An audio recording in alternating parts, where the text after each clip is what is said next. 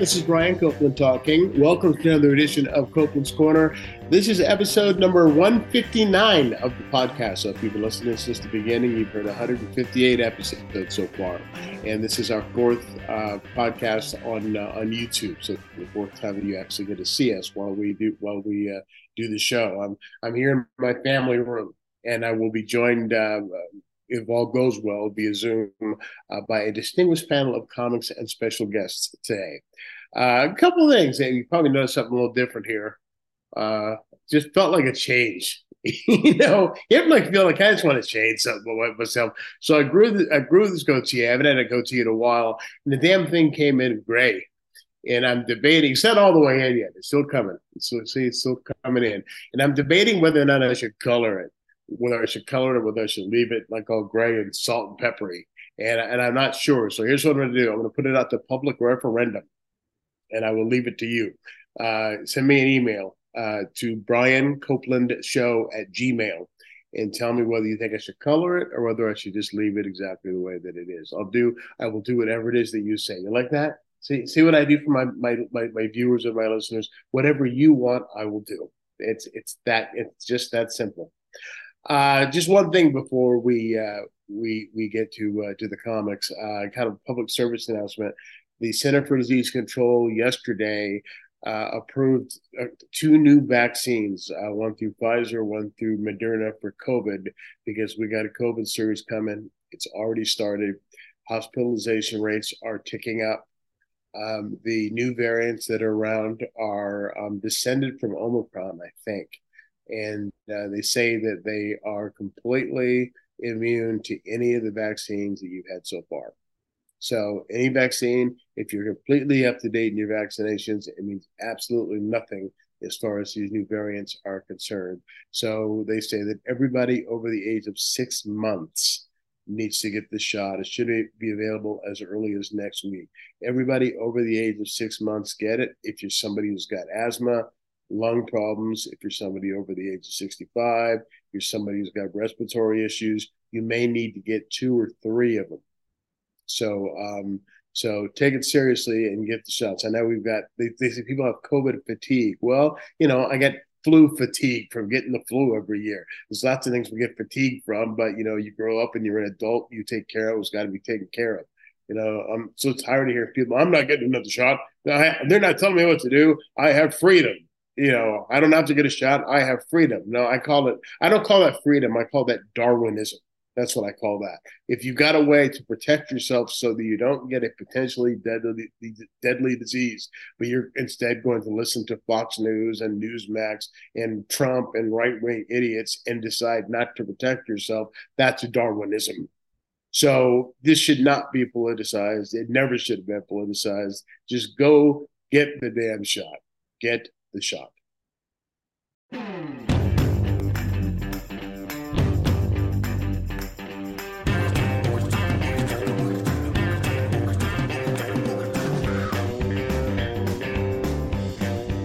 This is the part of the podcast that we call Headliners on the Headlines. Three special guests joining us this week. First, Lauren Mayer, who is always here, but she's still a special guest, even though this is episode number 159, I figured out. 159. Wow. You you probably done about 140 of I think, Lauren. Maybe so, I haven't been on in a while, and this is my first time on video. So first time on video. This is our fourth one on video. So, oh, okay. so welcome. It's been a while. Thank you. Uh, uh, uh, Kate Robards is is joining us, one of the, the hottest rising young comics coming up in New York. She came from here and bailed, left us to go work for Time Magazine in New York. How are things going?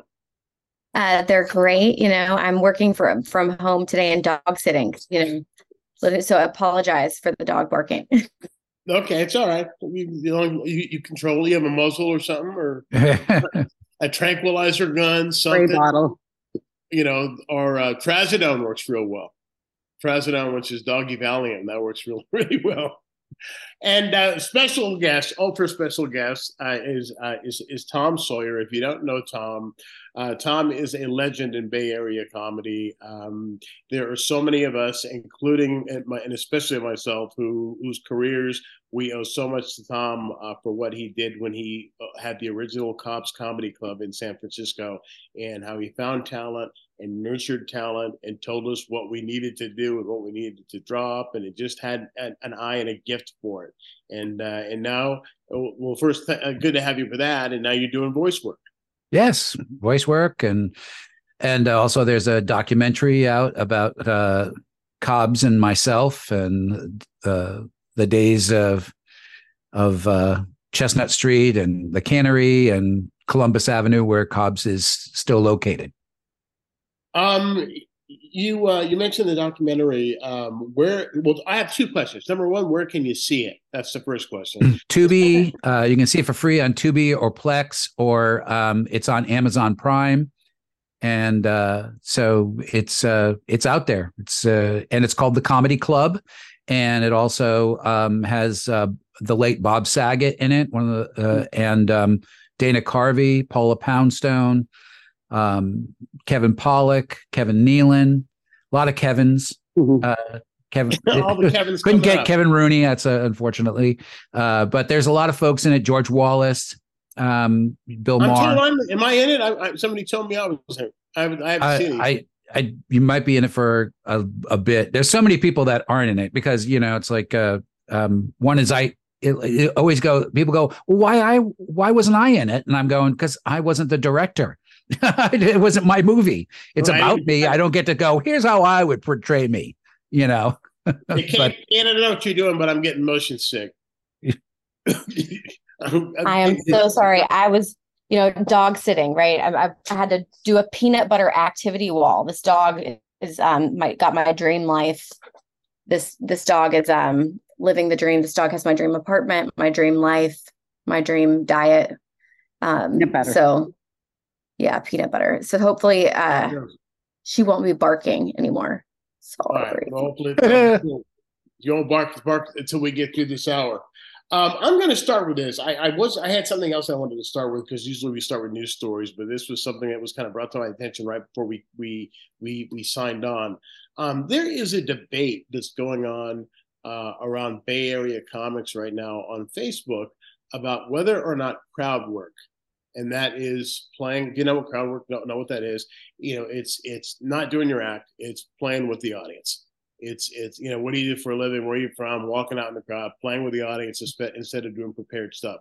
Whether or not that is actually legitimate stand up and legitimately an art form, or whether or not it's just a it's something that hack lazy comics do. And Tom, I wanted to ask you first. I'll ask you first. You're, is it something that just hack lazy comics do? Well, there there are people who are amazing at it and incorporate it into their show. Um, Paula Poundstone Mhm. uh, is one of those. She's she is brilliant at it. So I would never want to see a show where Paula Poundstone uh, for uh, where she was not doing crowd work, but she has she's magical. It's it's uh, I've you know um, Jimmy Brogan did it a lot. That was almost his entire act but I also thought that Jimmy wasn't really good at controlling the audience like Paula is. Mhm. Um, and everybody else, I think it's hacky. I think it's I think it it just it sh- screams I don't have enough time to fill. And I and I and I'm not- I don't want to say who the comic was, but I saw a comic at a theater who I love, and um, and uh, it, it was probably the most disappointed I'd been seeing this guy. And he's he played Cobbs for for a decade, and he, uh, you know he's been out there for since the um since the late um since the 90s and so you know actor and comedian and a, you know guy who i really admire especially stand up wise. And about you know 35 minutes into his act it just stops and he's like okay now crowd work i mean pretty much you could have said that it, it just corp- Paula incorporates it seamlessly seamlessly into her act with other material. He basically stopped the show, did some crowd work, and I just oh, I was so annoyed. You watch the clock. Yeah. Yeah, and then the and then uh, and then once it stopped, it stopped, and and then there was another ten or fifteen minutes of material. There is a trend in comedy right now that that drives me nuts, which is I have to put on an entirely new show. Uh, from you know, instead of like incorporating like a half an hour's worth of material from you know the hits. How about the hits? You know, let's call them the hits. Well, Uh, how about half an hour of hits and then some new, then a bunch of new stuff? I'm all for new stuff. Here's here's the problem. The problem is is that everybody's putting their stuff up. Uh, uh, is putting one minute clips of their stuff on TikTok or putting it on Facebook or putting it Or on putting it in a HBO special or a, or a, a comedy special on many of the sites that that there are. But people still want to hear the hits. I can hear "Don't Stop Believing" by Journey uh, by a multitude of uh, over multitudes of years and multitudes of uh, singers. But I but when I go see Journey, I want to hear "Don't Stop Believing." Okay, I'm I'm going to stop you here because you're embarrassing yourself. Well, I'm I, I, am same. using Journey as an example that we all know and love. Uh, yeah. Can I chime in, Yeah. Brian, with one addition to his list? Um, and I'm also dating myself for how old I am here. Um, I did uh, waited in line when I lived in New York to do Catch a Rising Star a long time ago.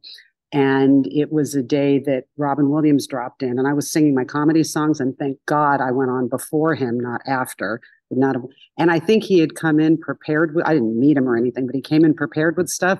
But this poor woman got up to go to the bathroom in the middle of his set, and he just riffed with her the rest of the time. And it was still one of the most magical things I've ever seen. I feel sorry for that poor woman. She probably has bladder problems to this day, but he riffed, and I've seen some comedians do it almost as a response to hecklers.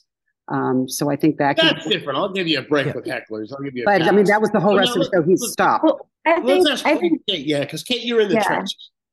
Well, I, I think um I mean what you were saying about the clips is a really big thing. And it's you know I being a jazz fan knowing comedy's born out of jazz right? You've got Lenny Bruce hanging out with the jazz musicians. You know Ella Fitzgerald did 10 nights in LA and Columbia released one night and they found these albums in a room. And it was like oh out of these 10 nights there were different celebs right? She's imp- she's she's riffing off of who's in the audience. She's improvising and they released them all as an album. And i use that as an example of like you know nothing's new but with everybody videoing all their sets you're going to have these little moments these little magic moments.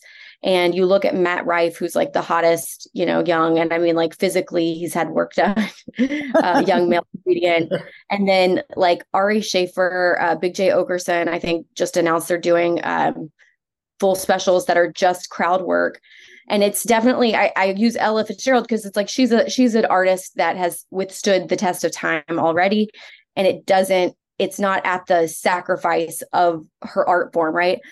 It was in addition to, and they were cut out from the original album. So I think if you're just doing it as a means to not have solid writing and solid work, or you know, like Tom was saying, your core. Although I don't think I think like comedy dates itself comedy language is always in flux so it's like comedy is the worst dated like journey that that song can live up right music can live up but like comedy ages you know even in the short Well, amount of you've time heard a joke, you've heard a joke. Although there's certain, although that comment was mentioned, and there's certain bits that I can hear over and over and over again that still make me laugh. Well, the and the other thing Oh. is uh, that um, you know, how many times have you had somebody go, uh, a, a civilian, not a real, com- not a comedian, but a civilian go, I saw this comic last night, and did this joke, and they start telling, doing you the joke, and you're going, I'm, I'm definitely sure they didn't do it like that.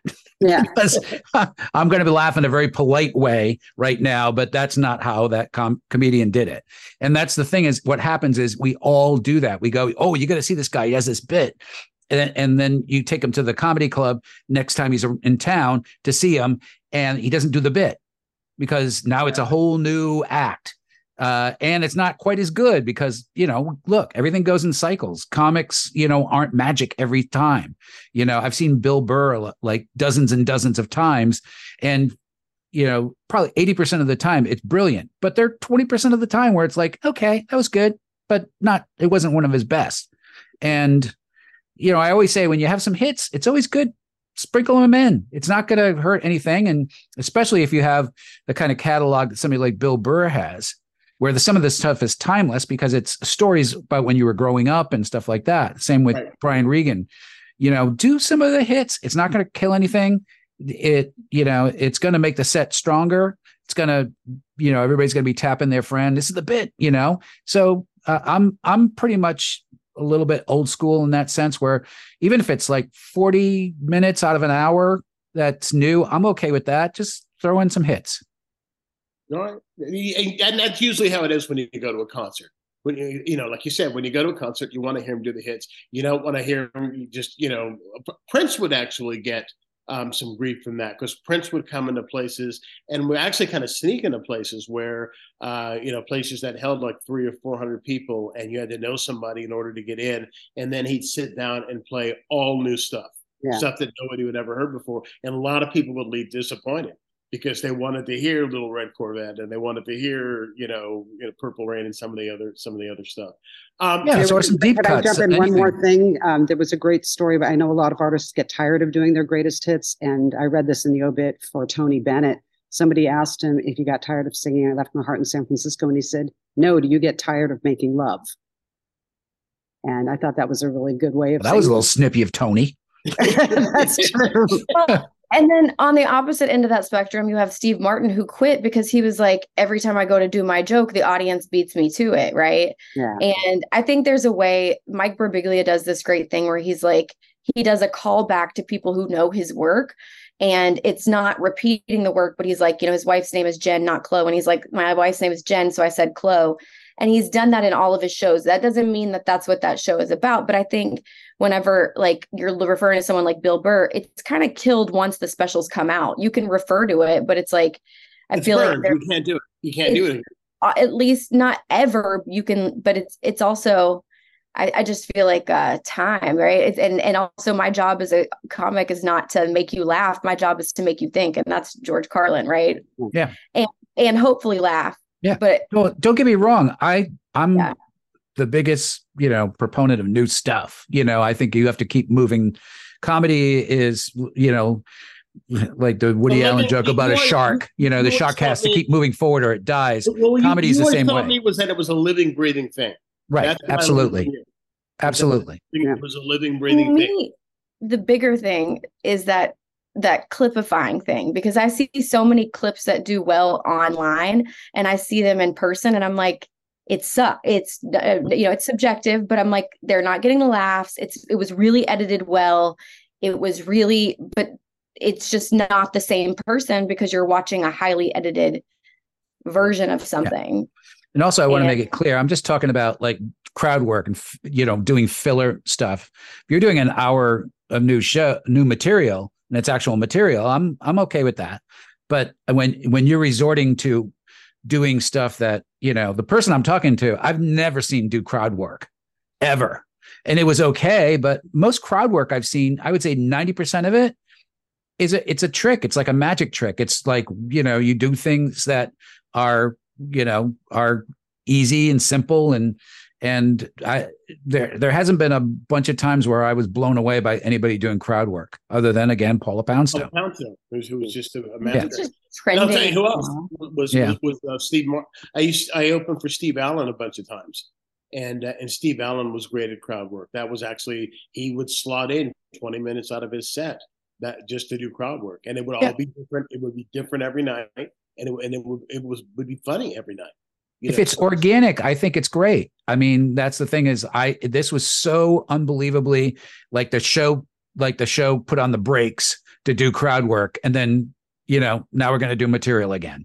it was so that seemed really weird. obviously just filling time let me let me let me shift shift gears for just a minute too because you um something else i wasn't going to talk about but i, I do want to mention i do want your take on um because you, you were mentioning you know some of the comics from back in the 90s and you used to book louis ck a lot mm-hmm.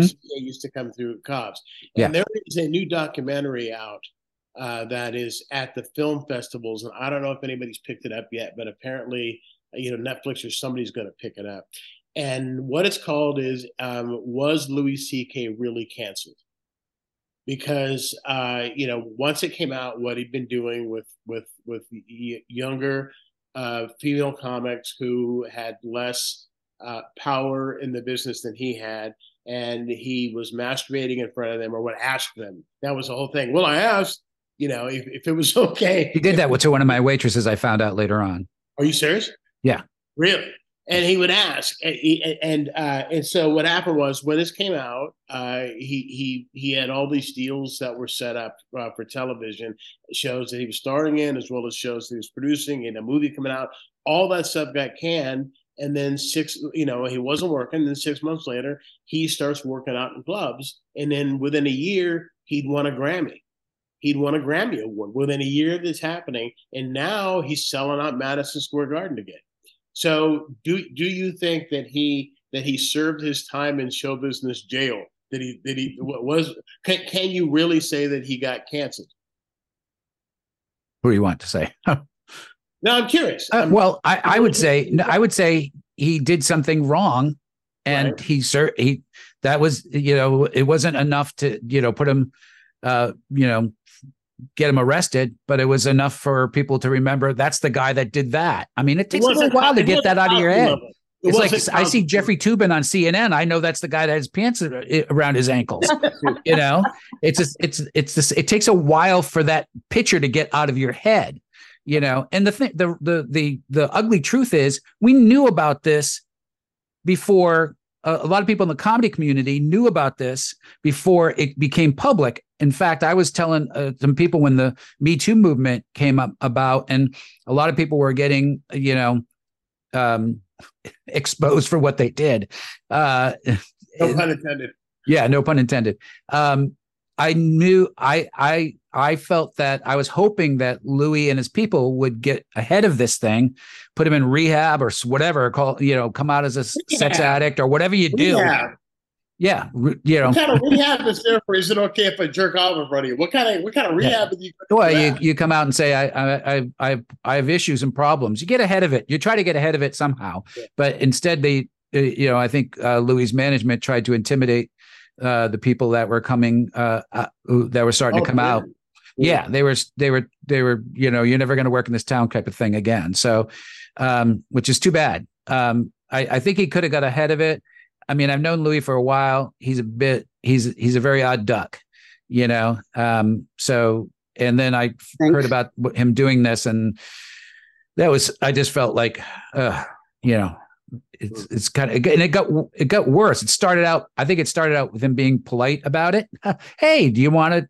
You would you like to come to my hotel and do you know watch me do such and such? And then later on, it became like, hey, would you like to come to my hotel? And then, hey, do you mind if I do such and such now that you're here? And um, so it and then it became like him leaning against the door and doing such and such and going, hey, if you don't want me to do this, just say stop. So it, it got worse and worse all right, let me ask Lauren. Do, do, do you think that um, do you think that he suffered enough repercussions for what happened? I mean, I don't know because I I don't know what he did during that downtime. I like to think maybe he got into. He wrote. Is what he did during downtime. He did what? He wrote. He wrote. And he was popping into clubs in New York and working stuff out. And then in, in the next, you know, the next Grammy Awards, he won a Grammy. And I mean, I he's selling out Madison Square Garden again. The, yeah, the I mean, obviously don't care. His fans don't. Fans care. don't care, and I don't know if it's for me to. Ju- I mean, again, it's all sort of relative. I mean, compared to Matt Lauer and you know a few other people who did way worse things. You know, on the other hand, by that logic, Al Franken should be back in Congress because I don't think. Oh no, yeah, that, you know, yeah. So, um, and uh, yeah, I I don't even know what enough is. I wish he had gotten into therapy. I wish he had maybe come out as a sex addict because that is a real thing and it makes people do crappy things and gotten some, you know, and let's hope he's not doing it again. So, you know, if he's, so I don't know. I just feel like it's so, this whole system is rigged anyway. So I don't Let know. Ask Kate, because because Kate, you, you, as I you're say, you're, you're, you're, in the trenches because you're working the you're working the club, so you're in the trenches.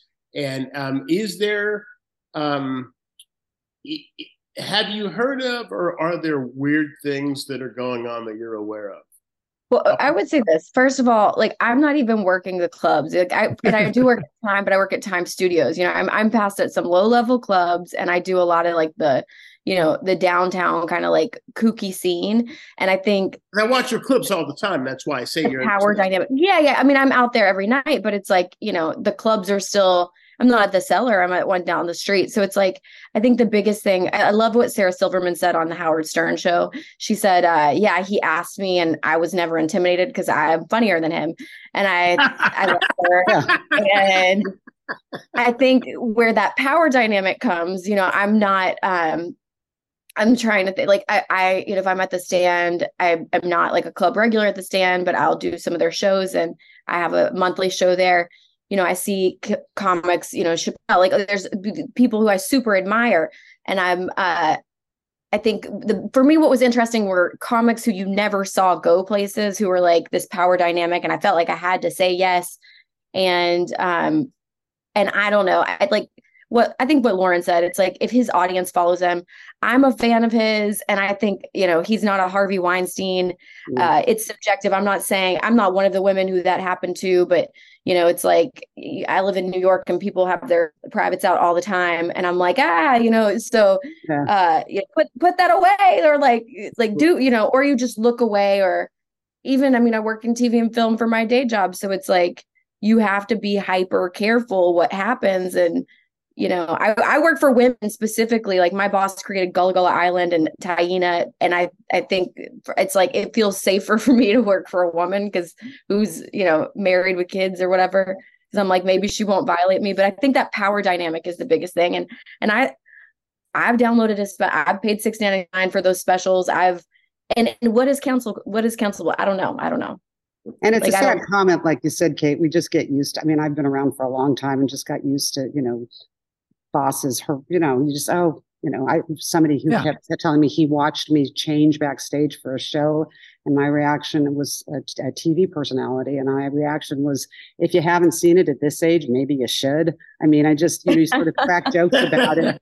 I, I saw a flasher on the set right before because i lived in new york back in the 80s you know flashes were all the time and my only and this guy wasn't just flashing. My only reaction was oh god i just got these pants back from the dry cleaners. I mean you know you just you just kind of let some of that stuff roll off and that doesn't mean it's right um, yeah. but there's so many bigger things to worry about i guess louis ck let him work that's his and there are, there are, you know, there are people. You know, I, I, was I was Cosby's opening act for ten years when he would come to the Bay Area. He's different. You know, and he's absolutely canceled. He thinks he's going on tour. And it's like, where are you going to go on tour? Number one, what venue's going to book you? And if a venue does book you, who's going to cross the picket line? Because there will be a picket line. Yeah. Who's going to cross the picket line in order to go in and see you perform? Well, and who's going to be the venue? Who, who, what venue is going to do that? It's going to affect their other shows as well. So it's like you just look. I I, I think especially for things like this that aren't aren't um, have been criminally prosecuted. It's a it's a it's entirely up to the public, you know. Um, you know, so he did his t- he did his time. His career is probably never going to be quite be the same as it was before, but um, but it's you know that's what happens when you do something that uh, you know is not you know is not cool. So he he paid his he paid the price and uh, you know, let's move on. Can I just real quick say about Cosby? So I'm from this uh, small town on the Texas Louisiana border, Orange, Texas, and right before it really came out, you know, everybody knew about it, but before it really, really came out, he performed at the Lutcher Theater in my hometown. Two shows the Le- it's called the Lutcher Theater, and it's actually like but my and, and he said at the Holiday Inn Express, my hometown. My mom goes, thank God we got him. And he even did another show. And I'm like, they would never have gotten Cosby. And she's like, thank God. Like, and this was right before it all happened. But she's like, at least it came out. It, it was right before he was canceled because we really needed that as a town. Like, we needed to laugh. And I was just like, uh, you know, even I mean, I studied his albums as a kid and they're taken down from Spotify. And it's oh, like, I mean, are you on Spotify now?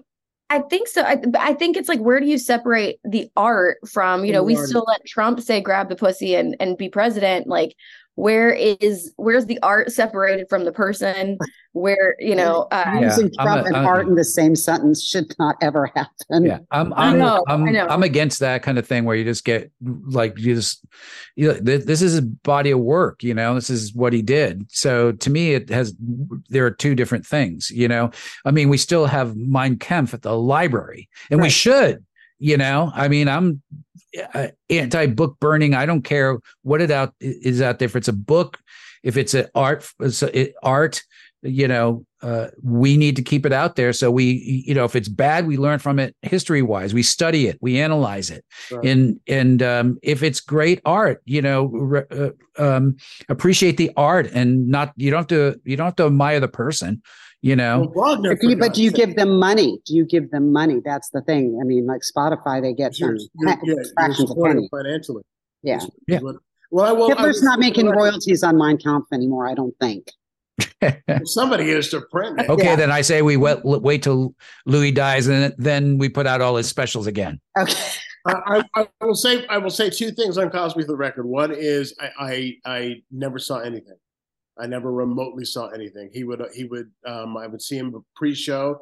He would hold court before the show backstage, where he usually would have a circle of fifteen or twenty people who were admirers or friends of the producers or, or whoever, friends of mine who I was invited to bring backstage, and he would just tell stories and be funny till time for him to come on. That's the only thing, only thing I ever saw. And the second thing is, is have I probably saw him, and the coolest thing was getting to watch. Him. I watched him from the wings, and and I probably saw him at least twenty times. And never once in twenty times did I hear him repeat a joke. Never Yeah. once. And every I have to say, I, I I only saw him once, and it was about about seven, eight years ago, maybe a little longer. I, I, I, and I loved Cosby when I was a kid, but I didn't, I didn't laugh once. I wanted, I wanted to go, but me and my wife were like in the middle of about like a thirty row, uh, you know, about seven rows out, thirty right in the middle. We'd have to go, excuse me, excuse me, excuse me, at like a, a dozen and a half times to get to the to get out. So it, it some people it you know comedy is subjective, you know. Um, I remember one time somebody uh, left a Brian Regan show saying that was the worst thing I ever heard, the worst comedian I've ever seen. And as they were open up opening up the door, this gigantic wave of laughter it was almost it was almost like they're it was pushing them out. And the, this person's going this person was awful. And i'm going did you just hear that? I mean just you open the doors and there was an explosion of laughter and you're telling me this person is awful. I i get it. That's your taste. That's okay. But i'm not giving your money back That's why Baskin Robbins has so many flavors of ice cream. exactly. that's right this ice cream this pineapple this pineapple bubble gum ice cream is awful hmm, Now, in that case, that's an objective fact. right speaking All right, of let's jump- let's cancel jump into these- culture. I'm sorry. Go ahead. speaking of cancel culture i'm just i'm i'm also super you know curious because there's um shane gillis is a comedian who just released a special and you know he was supposed to be on snl i don't know if you know about this brian but he was um, canceled because he had said um, things in a podcast years prior and he never got cast on snl but he continued performing and doing everything and and i think uh people are so especially you know i went to graduate school in the bay area and i'm from rural texas and it's like i didn't understand pronouns until I got to the Bay Area. And it's like I always say it's the liberal uh version of the deep south, right? It's like the converse of that, right? It's the total opposite. And um people can just be outraged for saying the wrong things without understanding the context and the layers. And like when you're talking about character, caricature, or like uh, you know, your sticker, whatever that kind of character is, because I mean, I have to I had to lose my Texas accent to have a corporate job. I have to but like sometimes people are so quick to cancel someone that they're missing the context of what they're actually trying to say and i think it's really fun for some people who um who i've told to watch shane gillis's special on netflix they're like oh well he's a racist and he's a and i'm like watch it and tell me what you think you know i'm not saying he Yeah, is or well, he. I, don't, I don't know him personally but that that drives me crazy. The the uh, we're going to go back two three decades and and find something objectable uh, objectionable that you said, and then we're going to cancel you. That that that is crazy because you know we grow up, society grows up, everybody evolves. So things that were funny and that were okay to say out loud, you know, 30 years ago, uh, are, we know that now. It, but but thir- you can't put somebody in jail for something they said, you know, or you know, cancel somebody for something they said 30 years ago when bunches of people were saying stuff like that. You know, it? that to me is crazy. It was it was like I think I think it was Fallon who who apologized for doing an impression of Chris Rock back when he was on SNL like 20 years ago, and he did it in blackface, and it was 20 years ago. And it's like, you know, is that something that needs to be apologized for now? It, it, was 20 years ago. Not that it was okay even then. It was offensive to a lot of people even then. But it's like, is there a statute of limitations? Because look at like James Gunn. You know, James Gunn, who directs the Guardians of the Galaxy's movies. Uh, the third one he got fired from because they found some some it was either texts or tweets, tweets, tweets that that he had sent out like 20 years ago, 15 years yeah. ago. And, and it only proved that he was a bad comedian, not not that he was. that's uh, that's at me. That was like, okay, that's somebody trying to be edgy, you know. And every comedian goes through that phase where they go, "I'm going to go out and be edgy tonight," and they go out and they step. And it's like they stepped in a huge pile of dinosaur shit. You know, they just, it's like they and there's no way out because as we all know in comedy you're supposed to do, when it, when you got 10 minutes you're supposed to do 10 minutes. And you do that joke in the first 2 minutes and the show's over but you're up there for 8 minutes. We you only know where the line is that you know until you you don't know where the line is until you cross it. And I think about stuff that I used there are, are, are bits that I used to do there's no way I could get away with now there's absolutely no. But would you even want to? You know, that's the thing. Is like, I, I, I mean, I remember this. I was watching um, this movie, and then I I stopped watching it because I wanted to watch it with my wife, and I said, "You got to watch this movie. It's the most. It would today. It would be. It would set everybody's career on fire. And it's and it's Freebie and the Bean with James oh, Caan and Alan Arkin, and it is the most politically incorrect, cringe, cringy movie ever it is, but it's hilarious in how how uh, uh, how things have changed. Right. And uh, but you know they haven't taken it off the shelf. You can still watch it, but if you want to watch something that he, still has some amazingly funny parts in it, but it's super cringy now. Uh, it's it's uh, I I highly recommend it. I, I, I remember trying to show my daughter 16 Candles. Oh man, have you seen 16 Candles yes. at all in, in the in the last Long Duck Dong. Yes. Yes. Stereotypical characters. Oh, oh yeah. Oh, and on the other hand, there are things you couldn't get away with now that I mean, I still think Blazing Saddles is one of my favorite movies. And my dad showed it to my kids when they were way too young to see it.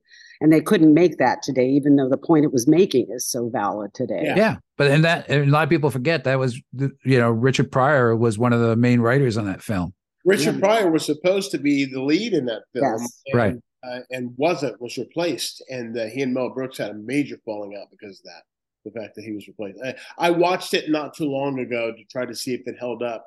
It doesn't hold up. You don't think so? No, we we we grow up, we move on. It, you know, I mean, I watched Beetlejuice last night. I was so excited about it because my wife hadn't seen it before.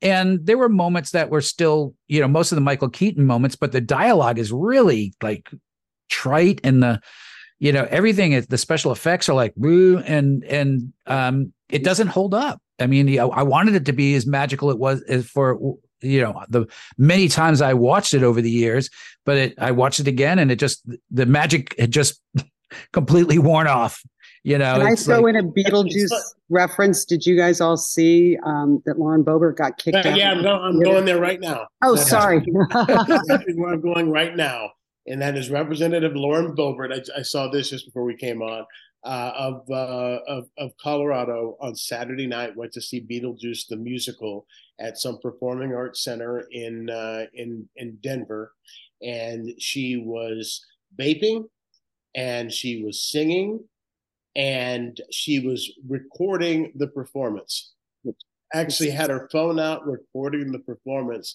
and so she and her husband got thrown out I, I think it's a boyfriend. It was the mystery man new boyfriend. Yeah. Oh, it's a boyfriend. Yeah, she's getting divorced, or she is divorced.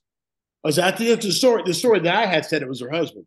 No, it's the, yeah. and they, he's not identified, but the entire I watched, I was riveting the security footage. I could not take my eyes off it. You just see her escorted the whole way out, and the whole time he's carrying her purse. I think she gave one of the the guys escorting her out of the finger too, which yes, she's, and she's classy dame. She's a classy dame. That one. Do you know I have who I am? now watched the footage. I saw it on Broadway because I get all these like free tickets to shows um, for a second because I was friends with an influencer and they took me off the list because they were like, she's nobody. But it was really fun for a second. and I one of my favorite parts of that musical on Broadway. Y'all could I, mark my words. There's a, a part because uh, everybody vapes everywhere.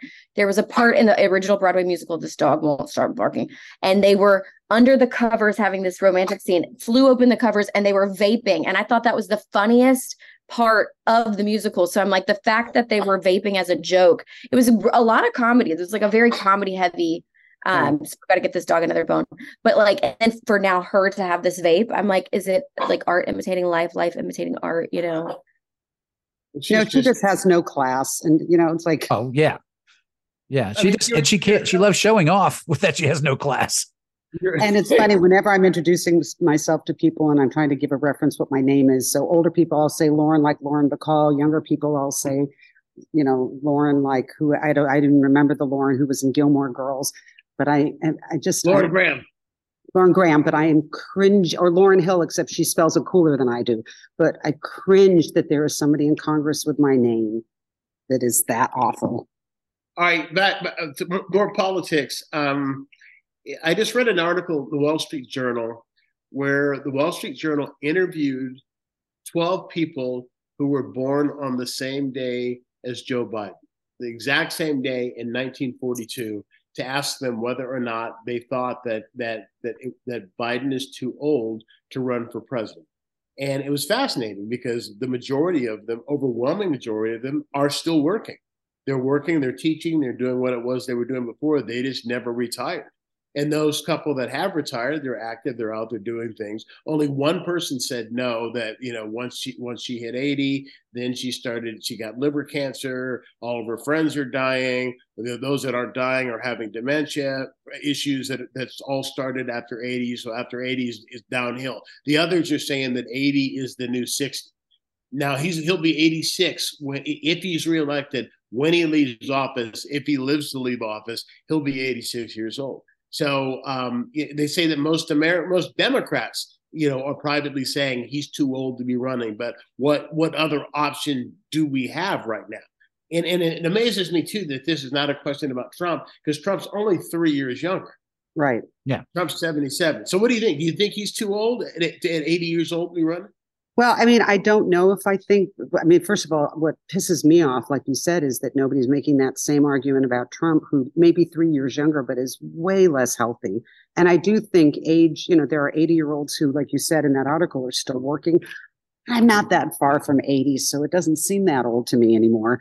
And, you know, my mom is 87 and still driving, you know, to Southern California from up here there are people who are are 80 and really fit. There are people who are 70 and are too old for office. Um, I wish he were a little younger. I wish it was a country that would just elect Kamala. I mean, I don't think that would happen.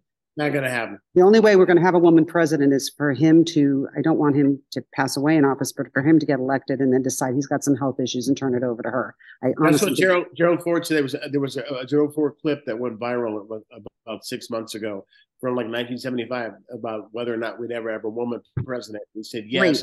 here's how it's going to happen. She's going to be elected vice president and then the president will die. He goes, that's how America will get its first woman president. You just ruined my day. I'm already agreeing with Liz Cheney, and now I'm agreeing with Gerald Ford. What is the world coming to? I think it's ironic that we're worried about these politicians, you know, working too old when all I hear is, you know, it's like, what are the options? My mom is poor, single mom, right. you know, and she's 70 and she's like, I can never stop working. And it's like, like, she wants to stop working, right? Like, and our politicians are bloated and rich, not necessarily in size. And, you know, and they have more money than most people because they, you know, we know all of, you know, the freaking, uh, you know kickbacks and um, plus, plus, plus have, and, and six, they'll have six feet after a while anyway. They they they they are all entitled to lifetime six figure pensions. So, so, my, so it's like, yeah, like take those. I mean, well, okay, look, give the give those six figure pensions to people who need them, like my mom, right? Or the, like, what about the constituents? People are tired of working. I know so many people who, you know, are broke and there is no middle class anymore. And yeah. the the big argument is like, are they too old? Well, show us someone else who wants to go into government. Nobody's smart and young you know, I think the Snapchat billionaire um, once was talking about, I think Evan Spiegel or whatever, the youngest American billionaire, uh, self-made, self-made, whatever, but like wanted to go into politics. Where are the young people wanting to go into politics? Because there's no innovation. There's, I don't know. I mean, we, or it's, I guess it's just Lauren, uh, or not Lauren. Uh, yeah, Lauren, the um, vapor and, and not me. I don't think. Thank you.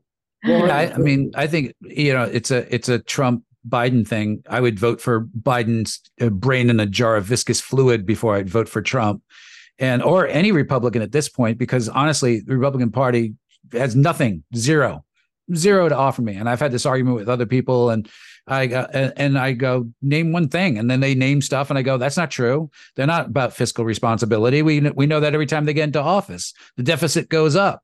You know, where it's all a grift to to get um, rich people richer. And personally speaking, I would love to live in a country where there were no such thing as a billionaire. There's no reason for anybody to become a, a billionaire. Jake Johannsen has this amazing joke, which is really uh, uh, I saw him last time, and I I've repeated it to a number of people about. He goes, "I would never be a billionaire. I could never be a billionaire." And it, and it, besides the obvious thing that you're thinking, uh, I would never be a billionaire because I would get to a certain amount of money and I'd go, I'm done. I don't want to pick up a phone again.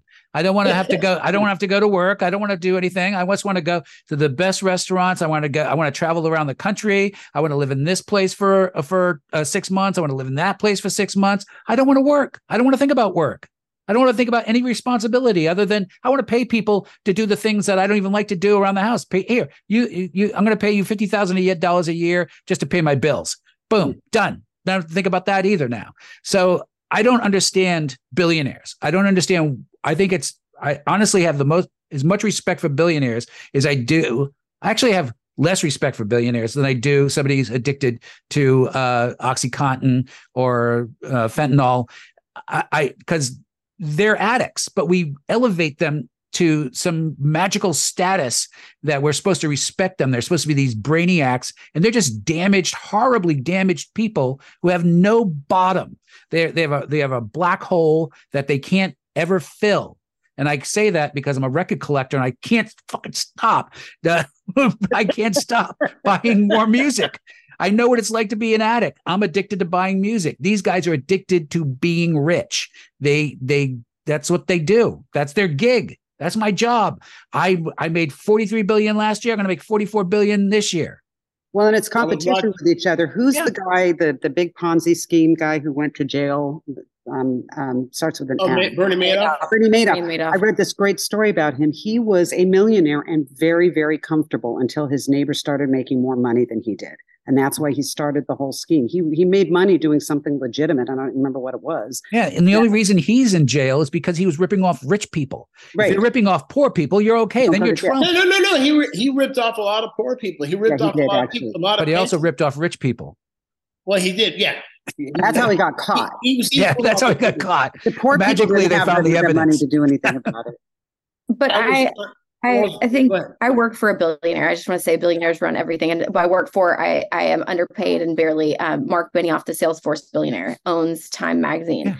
And um, when I was writing for the Time 100 a couple of years ago, there were uh, several billionaires in the audience. And I wanted to say, I was writing all these billionaire jokes and they all got nixed before they even probably made it to him. I was like, you know, like the next thing he's going to buy is people so he can name himself sexiest man in the world or just stupid billionaire jokes. And um, I, shut oh, just talk. Um, and you know, like I said, I have I have a full time job, and I have to um, I, I pick up other work for other. I love rich people. I love, um, but it's it's so like with great wealth comes great responsibility, and it's so. What are you, Spider Man now? Yeah, really. no, but it's like no, but it's like that's not supposed to be that much wealth. John Laster, a uh, comedian who's at the cellar a lot, has a has a joke that's um because he has an app called Blap, I'm plugging your app, John Laster, and it's uh and he says, you know, he interviewed with it's for black businesses, and um, I don't want to ruin his joke, but it's a great, it's a, so much funnier than I'm saying. But he's like, I don't like billionaires. I don't think there should be billionaires. But with that said, I think I'd be a great billionaire, and uh, it is.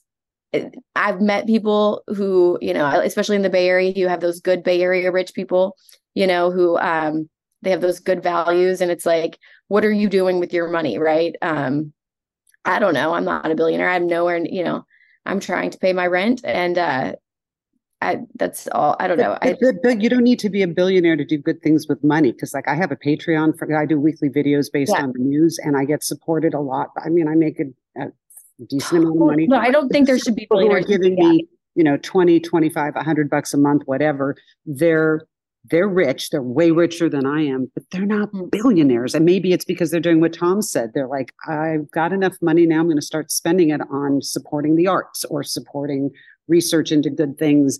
You know the, the big big big big billionaires they're not doing good stuff with it for the most well that's what buffett's doing. Warren buffett is giving away all of his money. He and so the disney heiress whatever her name is she is too. Yeah. and um what's his name? Yeah yeah, but Buffett says that what the deal is, he's leaving his kids enough money so that they can live and be comfortable, but so they still have to do something. Right. And smart enough. He's enough smart. He's leaving, leaving enough enough money so that they still have to do something, and then the rest of it, he's giving it all away. We're yeah. in late stage capitalism. You know, like Rome is falling. Yeah. And it's going to be so interesting to uh, capture our last of days.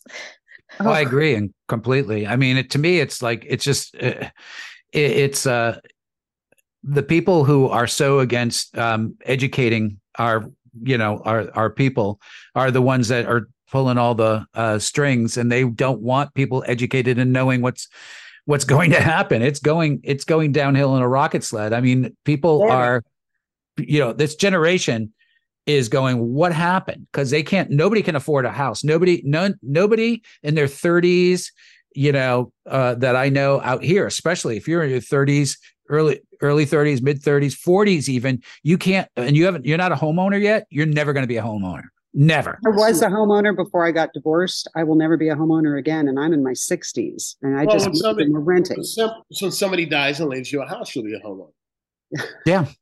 Yeah, or you win the lottery yeah. you know. all the you know there's the reverse mortgages against the houses but tom you know there's this uh, when you were saying you know heroin addicts or opioid addicts i like them over billionaires well they are the addicts because of billionaires if you watch Dopesick and you know big yeah. pharma and you know the sociopaths so they're making they're truly sociopaths so they can make money more money off of it and um, i've been working on a joke about you know being in the bay area uh, where it's not funny it's really not funny but it's uh you know very dark and real but um i would go to grad school and which what a privilege my family like what a stupid thing i was married to someone with money who i thought was rich at the time not a billionaire not connected to a billionaire their fam- family had money but my classmate was the dean of freshman students at stanford for 10 years um, julie and uh, she wrote a book how to raise an adult and she would come to class and say we lost another kid. Her kids went to school in palo alto. And i said she said we lost another kid you know and these kids were jumping in front of trains yeah. uh, killing themselves. One of the highest suicide rates. And in my hometown it's one of the highest not but it's like unintentional suicide rates from uh, you know opioid like overdosing on drugs. And and there's something of that sense of like in the Bay Area, people have such high expectations they can't live up to it. And where I'm from, people have no expectations. And we all just want to die one way or another. And I'm like, the drug way seems easier to me because at least you're not like stone cold sober jumping in front of a a train and that's a very uh, it's not a joke worked out but it is yeah. something that i can't i was gonna say where are you going with this bit it's not it's not a joke at all but it's like yeah. i think to that answer of like people in their 30s i am in my 30s and it's like if you, we don't have there's a lot of hopelessness and a lot of like oh i'm not i didn't achieve this i'll never have this. Yeah. and how do you deal with that? What's there's it cost in new york right now to live? What, what's it cost to rent an apartment in new york right now in manhattan? I um am blessed and highly favored and live in a rent stabilized apartment in greenwich village which is just people i didn't know anybody i didn't know anything. And my family was like come back to texas during the pandemic i was nannying and I did a show in a bike lane every Friday because you couldn't sell tickets past the hat type of thing. Um, and because all my my writing work was drying up, and I say this to say I pay about uh, all like twenty five hundred, and that's rent stabilized in one How of the most expensive neighborhoods. Uh, probably like 450 square feet. And I um, recently fell in love with a comedian uh, who also has a day job in a nonprofit. And uh, so now we at least get to uh, split the rent. And uh, and that's like a couple of weeks ago. But it's like, you know, it's it's hard. And even getting a guarantor in an apartment like that, you have to make like 40 times the rent you mm. have to um it's so classist 40 country, t- zero 40 times yeah our, our country is so classist and i've always said this i'm like we're more aligned in uh class than we are race um and it is i mean i'm a white woman so people just assume i'm rich and i love that for me. But uh i um you know i it's it's cra- it's crazy and it's like people I, I get so mad because i have a running list of amazing comedians I love who are the kids of billionaires or the kids of super wealthy people. And one of them is like Nick Kroll. And I was that kid from a small town in Texas reading Backstage magazine. And it would be like, Nick Kroll, I, I supported, what, what do you do for a living? I support myself by teaching improv. And that's a great way to work on your craft and make money. And I'm like, oh, Googling him, searching him. I'm like, oh, his dad owns Kroll Industries and he's a billionaire. And you're telling kids in rural Texas they can move to New York and teach improv and like pursue comedy. And it's like, no, you can't. And even with the writer strike, when people are like, I stand with the writer strike, I'm like, I've written for a lot of stuff. I've never been in the guild. My friends who are in the guild mostly have had rich parents or really lucky breaks that they keep afloat. And I've done these gigs and I'm like, pay teachers more. I was going to be, I have a graduate degree and it was going to have to go to school again for a year to get, be a teacher and make as much money as I was making nannying and doing other gigs. It's like this country has a wealth gap and a work wage gap and a did, I mean, there's a lot of problems. Did you see what uh, Bill Maher said on his podcast thing to Jim Gaffigan about the writers? You know, you know what? What do they deserve to make a living? What do they des- You know, well, what? Are you serious? Yeah, he that. said that. Yeah, That's- Gaffigan's jaw was uh, on the floor. Was he kidding? Uh, but no, no. In case you haven't know, uh, in case this uh, this must be a secret to some people out there, but Bill Maher's an asshole. I totally I've, know, I've, I've known Bill for a long, long time. I don't care to know. I, have done I, had a thing that happened that I'm done with him. And but he's always been an asshole. But he's always had that borderline nice guy thing too. But he, he um, Kevin Rooney um, used to be the head writer for uh, Real Time, and one day he just came home. He just went, nope. Bill Maher, uh, you know, went to his office and said, "Hey, Kevin, you got to start bringing the funny." And Kevin Rooney is like one of the funniest human beings yeah, that you know ever. A guy who can you know hold court in front of like a bunch like 20 comics and everybody's like he's is quiet as a mouse just waiting for his the next words to fall out of his mouth. And Bill Maher had the audacity to say that to Kevin and Kevin just went home said you know F you and see you later. Bye bye and I don't even know if he said that. He just went home and never came back. His uh, his agent he called his agent, said, "I'm not going back in. If they got a problem, they can sue me. I don't care." You know, um, my story. I'm I'm I'm. this is pre Uber. I'm I'm uh, was was going from Burbank to uh, in a cab to a meeting in Los Angeles that I had, and the cab driver just making small talk and says, "So what do you do?" And I said, "I'm a comedian." He goes, "I gave a comedian a ride one time." Bill Maher, what an asshole! cab driver. He's a condescending asshole. He's an amazing asshole. Like cab driver says like he like he gets a like residual checks every time he's an asshole. He gets even more money. That's how you know how much of an asshole he is. I think he thinks he's getting paid for it. And he's I mean, I don't know him personally. I don't have I don't know cab drivers who know him personally, but my I, my husband used to like the show, but I never thought he was particularly funny. I did like that he had a range of guests on, but he is really condescending, especially to women. And well, he's, he's super sexist. Is the other thing sexist. is I don't know if you've been. I mean, I've I've stopped watching the show. I see clips every once in a while, but I know the guests, uh, the quality of guests have fallen off drastically yes. over yes. the last couple of years. Wanna, yeah. Well, I'll tell you when I stopped watching him because I did because I, I would watch him periodically, you know, because I I like this monologue. I like the guest that he had on, and he he he is a good interviewer when he's at his best. He's a, he really is a good interviewer. But when he goes on this this thing about he goes off on this riff, um, and it wasn't really even a riff; it was a, a, a plea slash demand that Barack Obama had done the, the, Tonight Show, and I think he did Letterman, and did some others. And he goes, "I donated a million dollars to your last campaign. Do my show. I'm asking you to do a show. I gave you a million dollars. You know, the least you could do is do my show. So let me get this straight: you bought him for a million for a million bucks. He he owes you because you because you donated a million. And of course, he didn't do it. You know, he didn't do it. But when I well, that would pretty much guarantee that he wouldn't he yeah, wouldn't exactly. do it. You know, you know, I was so I was so offended by that. Just that that that that whole idea that you he is the he is the uh the poster boy for uh, privileged white guys. I And mean, he, privileged he white guys who think they were, you know, they're yeah, they the uh. I earned it. I earned you showing up on my show. You know, And he always should does that. Totally- He should totally book all of us so we can go on there and say it. Yeah, exactly. Especially you and me, Kate, so that we can Yeah. talk about to him. Yeah, Usually yeah. But he would only have one woman at a time when he had the panels, especially on the the uh, uh, earlier one, the uh, whatever the politics one was. Um, yeah, he would Politically only have one woman at a time, so we'd have to battle it out. politically correct. He's always praising Republicans that come on as a guest too, because they're just so brave to come on Bill Maher's show. He's a Yeah. Republican who likes to smoke weed. Most Republicans should smoke weed. Yeah, they should. Remember what he said? that- Remember what he said that got him canceled? Remember, Uh, remember what uh, that that that uh, the guys going into the uh, 9/11 9/11 was They they, were weren't brave. cowards. that they were that they know that they were brave. They were That, that were well. I don't think he it- honestly. He I says getting a plane and to fly a plane into a building, that's brave. To press a Well, button for, a thousand miles away and send a missile, that's not brave. I will say that he what he said was they you know people call them cowards. They weren't cowards to drive to to to you know dr- ride a plane into a building and know you're going to die is not a, really a cowardly act. You know, um, it's you know so you know I, I mean I kind of defend him on that that aspect, but but he's he's got he's got a ton more stuff the you know that he said that uh, yeah. yeah that uh you know from my book I, I i i i don't believe in going out there and say bill maher should be canceled. I just stopped watching.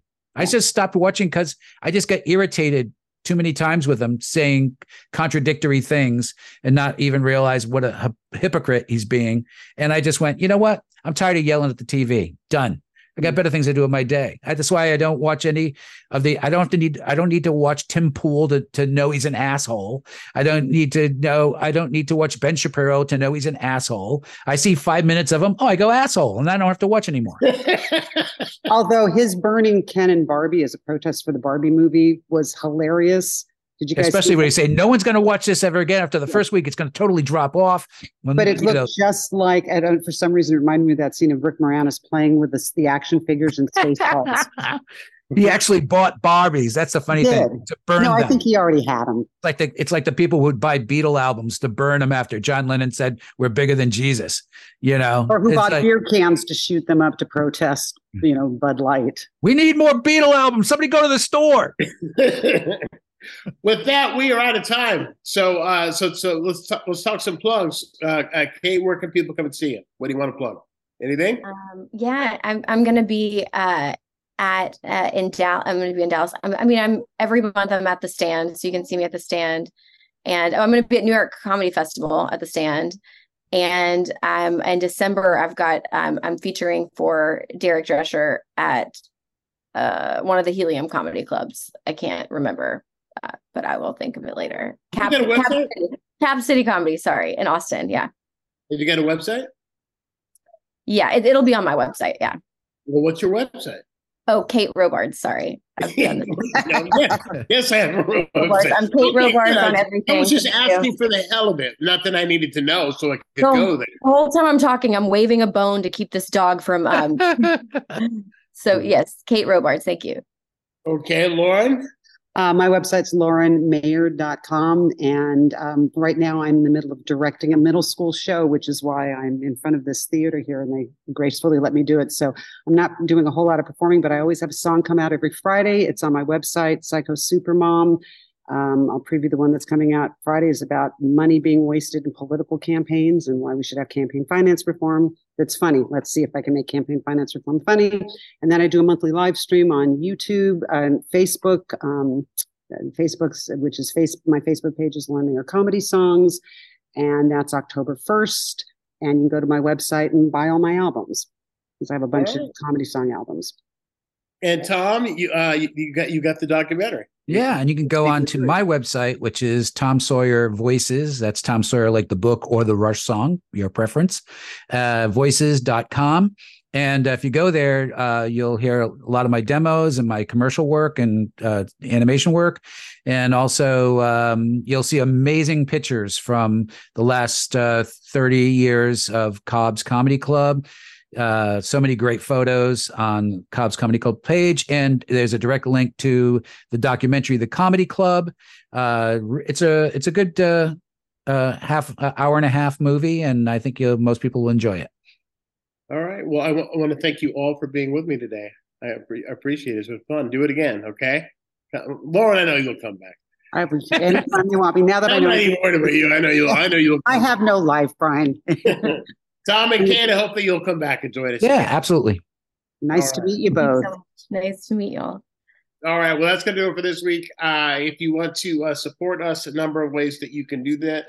Uh, one is you can go to uh, whatever platform you were listening to us on, whether it's iTunes or, or Stitcher or Spotify. Give us a five star review. That helps people to find the show. If you are watching us on YouTube, uh, we're trying to get a thousand subscribers. We need a thousand YouTube subscribers, in which case, then we can do the show live we, which is great because then we can take your comments while we're doing the show live. Because right now we record on Wednesdays and everything drops on Thursdays. But I would love to do it live to be able to, to you know, incorporate comments from those of you who are uh, watching and listening. So I will check out next week. Till then, be kind to your neighbor. He knows where you live.